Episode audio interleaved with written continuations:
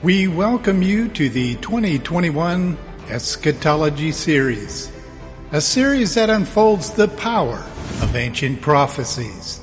Our series is based on the Book of Revelation. Let's get started.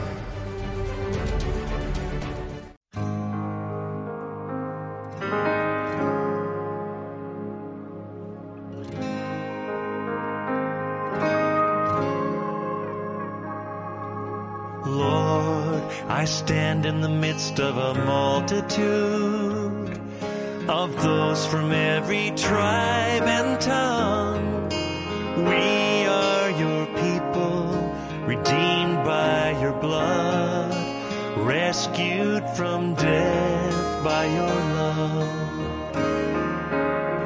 There are no words good enough to thank you. There are no words to express my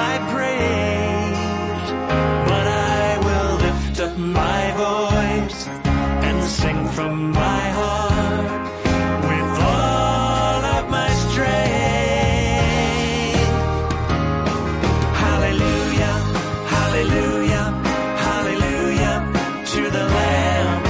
Hallelujah, hallelujah, by the blood of Christ we stand. Every tongue, every tribe, every people, every land, giving glory, giving honor, giving praise unto the Lamb of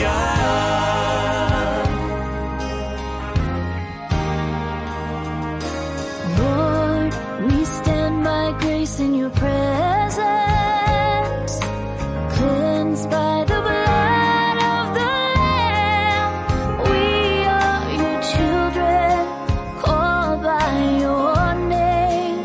Humbly we bow and we pray. Release your power to work in us and through us till we are changed to be more like you. Then all the nations will see your glory revealed and worship you. Hallelujah, hallelujah, hallelujah to the Lamb. Hallelujah, hallelujah, by the blood of Christ we stand. Every tongue, every tribe, every people, every land, giving glory, giving honor, giving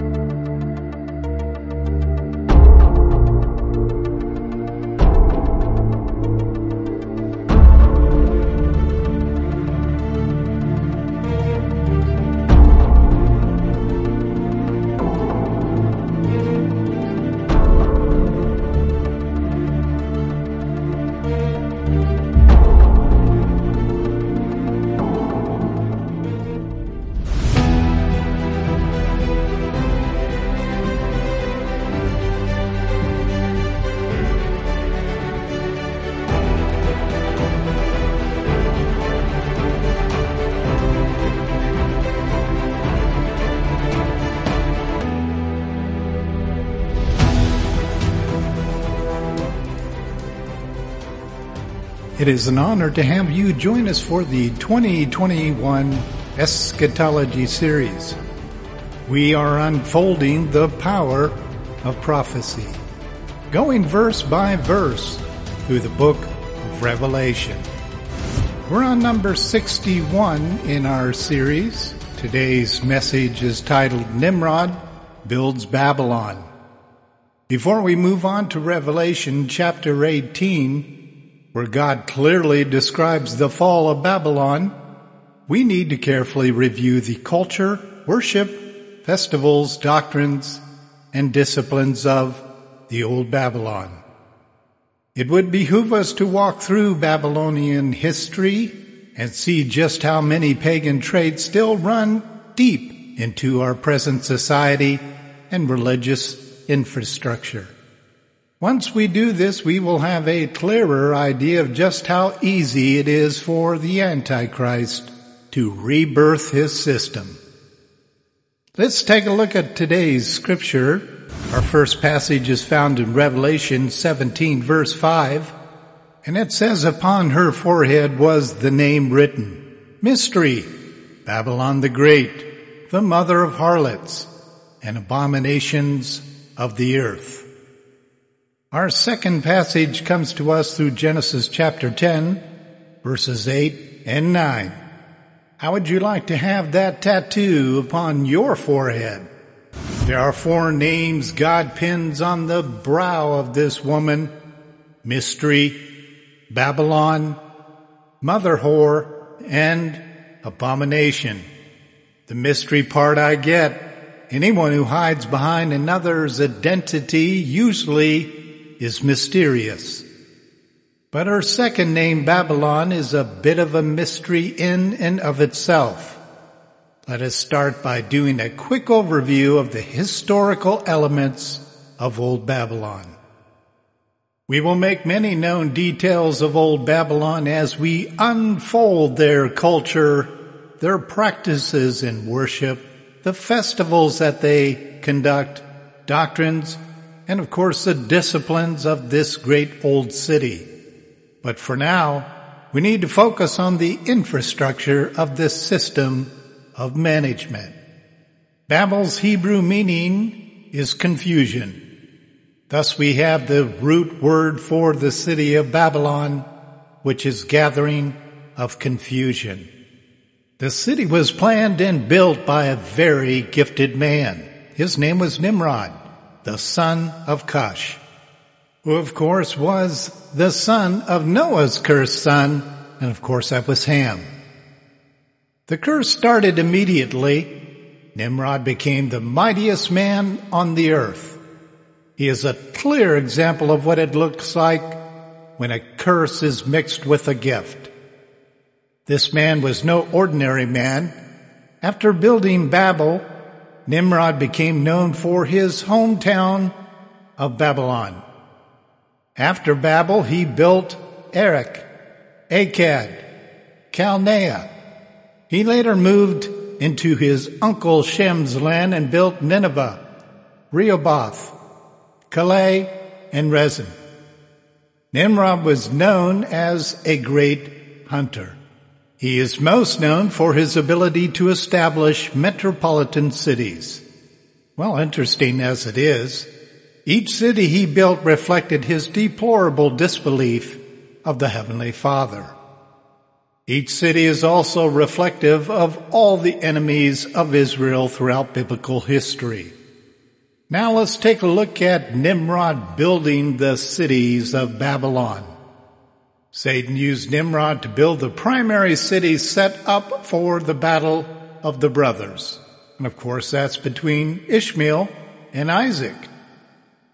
But there's going to be that final battle fought between these two brothers. Today, that is known as the Battle of Armageddon. Now let's take a look at that first city, Erech. After Nimrod built the city of Babel, which housed the Tower of Babel, he went on to build Erech, which was built around 5000 BC. It means moon god. It was established on the Euphrates west bank, about 120 miles southeast of Babel. It now represents the mounts and ruins of Warta, which means city of war. And Warta is located about 200 miles north of present-day Baghdad. It appears to have been the Assyrian king's cemetery, as the whole region is covered with bricks and the remains of coffins. Nimrod also built a tower in this location, the Temple Tower of Goddess Ishtar. The town was known as a people who worshipped female divines. Today, for you Lord of the Rings fans, Erech is the Middle Earth, north of Baghdad. Remember the kings that were stuck in the burial cave of Middle Earth?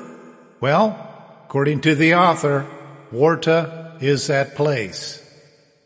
It was a focal point of the war between the United States and Iraq under the leadership of President George W. Bush. It was the burial place of the kings that ruled under the lineage of the descendants of Ishmael, considered a holy city for the Islamic people. Let's take a look at our next city. It's Calneh. It is the modern city of Nippur, north of Baghdad, a lofty mound of earth and rubbish situated in its marshes on the Euphrates River East Bank. It was 30 miles away from its present course and about 60 miles south of Babylon Center. It is mentioned as one of the towns with which Tyre carried on trade. Now as for today, as it is stated in Ezekiel 28, Satan was noted as the king of Tyre. And this puts a strong note in our study here as we review the cities of Babylon. From Tyre, the Masons of King Solomon were used. The modern Masons of the day claim Tyre as their founding city and roots. The Masons are the founders of the modern Europe and even stake claims to the United States. The Masons believe they are to build this erroneous New Jerusalem in Washington, D.C. The Masons are universalists, believing that all religions are equal and needed to reestablish modern Babylon. Revelation's book speaks of this movement in reviving Babel's original tower, one race, religion, and governance. Socialism finds its roots in this ideology. Now let's take a look at Nineveh. It is first mentioned in Genesis chapter 10, verse 11. It says, "He, Nimrod, went forth into Ashra and built Nineveh." It is not noticed again until the days of Jonah. You can read about that in Jonah chapter 3, verse 3, when it is described as the great and populous city, the flourishing capital of the Assyrian Empire that didn't know the difference between their right and left hand. That's also explained in 2 Kings chapter 19, verse 36. It sits on the bank of the Tigris River. During the Neo-Assyrian Empire, it was the capital and largest city. During the time of Jonah, it was known for God turning their citizens over to a depraved mind, much like the story of Nebuchadnezzar, who also was a Babylonian ruler. Today, Nineveh, or the town of Mosul, was a key city in the U.S. conquering Iraq. Mosul is home to some of the most Islamic extremists noted in our modern culture today. While it is the burial place of several Old Testament prophets, including Jonah, in July of 2014, these extremists destroyed most of these historic locations to rid Nineveh of any Christian roots. Since Mosul is considered the paradise of the Sunni Islam, it is believed the New Babylon will rise from the ashes of this historic place. Revelation's book also speaks of this uprising. Looking at our next city, which is Rehoboth, the German explorers have made many important discoveries of temples, temple towers, palaces, and streets. The most picturesque in ancient times were the twin temple towers. Who'd they worship? The first one was Anu, which means sky. The second was Adad, which means storm god.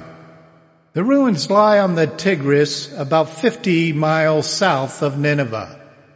Around the middle of the 8th century BC, it practically ceased from being the capital. The kings of Edom, namely Shaul, came from Rehoboth, where they received their reputation of birthing the kings of Babylon. Rehoboth actually means tall towers. Today is noted that the attack on the Twin Towers in New York is directly related to the ideology propagated by the Islamic Caliph in preserving the original Twin Towers. Rehoboth is the twin city of Nineveh, thus their roots of the term Twin Towers. Our next city is Calah. It is a part of the Nimrod ruins on the west bank of the Tigris, next to Nineveh. The city covers an area of about 1,000 acres. This city was the military capital of the Babylonian Empire. It was the residence of Sardanapalus and his successors down to Sargon, who built a new capital, which is the modern city of Khorsabad. The most important claim was Acropolis building, a religious building dedicated to Semiramis, Nimrod's wife and mother. It has been speculated that these four cities mentioned in Genesis 10 were later all united as one, and they called it Nineveh. Today, since Calah was founded on behalf of this goddess, the Babylonian misbelief of women being superior to men as we are seeing it today in our culture was actually birthed through this community being established. The goddess movement is the second largest religious cult propagated in our world today. Revelation's book speaks directly to Calah's roots, which is the great whore. Feminists oftentimes claim their roots reach all the way back to Calah. Now taking a look at Resen, again it has been surmised that the cities mentioned here in Genesis 10 were subsequently combined into one under the name of Nineveh. Resen was on the east side of the Tigris. It is probably identified with the mount of ruins called the Karamos, founding home to the Ashra people. Asians proclaimed to descend from Abraham. Many years later, they were the original people to convert to Orthodox Roman state Catholicism. Today, the city name means Goddess of Enlil. Enlil means Lord of the Wind, a primary god worshipped by the Babylonians. In 2003, the U.S. 101 1st Airborne Division briefly had control over the town, but it was soon lost to ISIS in 2014. In 2016, the Battle of Mosul was fought over this community. The objective was to take it from ISIS. Iraq forces liberated them. The roots of ISIS and their hatred toward Catholicism are founded in this community. Well, as you might have already figured out, each of these Nimrod creations is historically rooted in modern-day Iraq, Nimrod's kingdom, in ancient Mesopotamia. It was about the size of California Mesopotamia is Greek for in the midst of the rivers. The rivers, the Tigris and the Euphrates, played a key role in developing civilization in this region.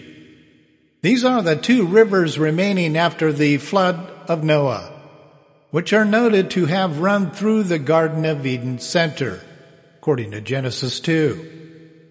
The headwaters are located in Turkey and flow past Mosul, ancient Nineveh, emptying into the Persian Gulf. Iraq is called the cradle of civilization, as evidence has been found there for the earliest writing system, urban centers, literature, metallurgy, science, medicine, and business, as reflected in the Bible according to Genesis chapter 2, verse 14, as well as other verses in Genesis. Our modern culture has its roots in ancient Iraq. Most Jewish theologians and historians believe Mount Moriah in Jerusalem was the sacred place of the garden's tree of life, where God tested Abraham with a child sacrifice, site to the two holy temples of God, temporarily location of the Muslim Dome of the Rock, and it will soon be the final building place of the third and final temple for the living God. This same scholars believe that the tree of knowledge of good and evil, Satan, sits under the old Babylon's rubble, south of Iraq's Baghdad. Many believe the garden to be a 1,500 square mile area that happens to be the same dimensions of the New Jerusalem, which will come down out of heaven, according to Revelation chapter 3, verse 12. Suppose we mark out 1,500 square mile dimensions on a piece of paper, cut it into shape, poke a hole in the center, place the hole on Jerusalem. In that case, we will discover the area will encompass every end times location mentioned in the Book of Revelation. The ancient language of the region is called Akkadian, named after Akkad, one of the cities founded by Nimrod and Shinar, Genesis 10:10. The language was written in pictorial or wedge-shaped characters and pressed into clay tablets with a wedge-shaped stylus. This square block of history is classified as the center of humanity's universe. Since God the Father calls Mount Moriah the throne of his vast kingdom, the final wars will be over this hill. There are tens of thousands of archaeological studies in this holy land. Some of the many discoveries which have been made in Iraq are so rich with ancient history and archaeological remains, it is largely referred to as the holiest site of all archaeological finds. In conclusion, the territory of Nimrod became known as Ashra, the name of an area derived from the city of Ashur on the Tigris River. The country's initial capital was originally a colony from Nimrod's Babylonia and was ruled by king types from that kingdom.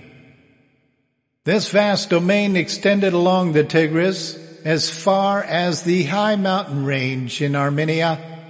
Ultimately, through time, it became the people and the empire of Rome. It later settled into becoming the modern country of Iraq. It is filled, and I mean filled, with Babylonian history, which gives us a clear look into the meaning, definitions, and hidden codes within the Book of Revelation. We can be certain that it all started in this place, and Revelation's book reveals it will end in the same location. Coming up next is number 62, Modern Iraq and Babylon. We're going to be spending some time talking about Iraq's history and how it connects to Babylon. We're going to go on to talk about how Iraq is going to be a central figure of the end times, primarily through the movements that take place through the Muslim people. We need to remember here this is all building up to the Battle of the Brothers, the descendants of Isaac and the descendants of Ishmael. These brothers warring with each other is not new. It will continue to be an area in which Israel will fight against all the descendants of Ishmael. Key note though, we know who wins in the end, but that certainly does not disintegrate the prophetic actions that are going to take place over the next few years. Thank you for joining us today. We hope that you continue to be a part of our Revelation series, unfolding the power of prophecy, and obviously taking a very close look at the eschatology God has given to us through the Book of Revelation. Until next time.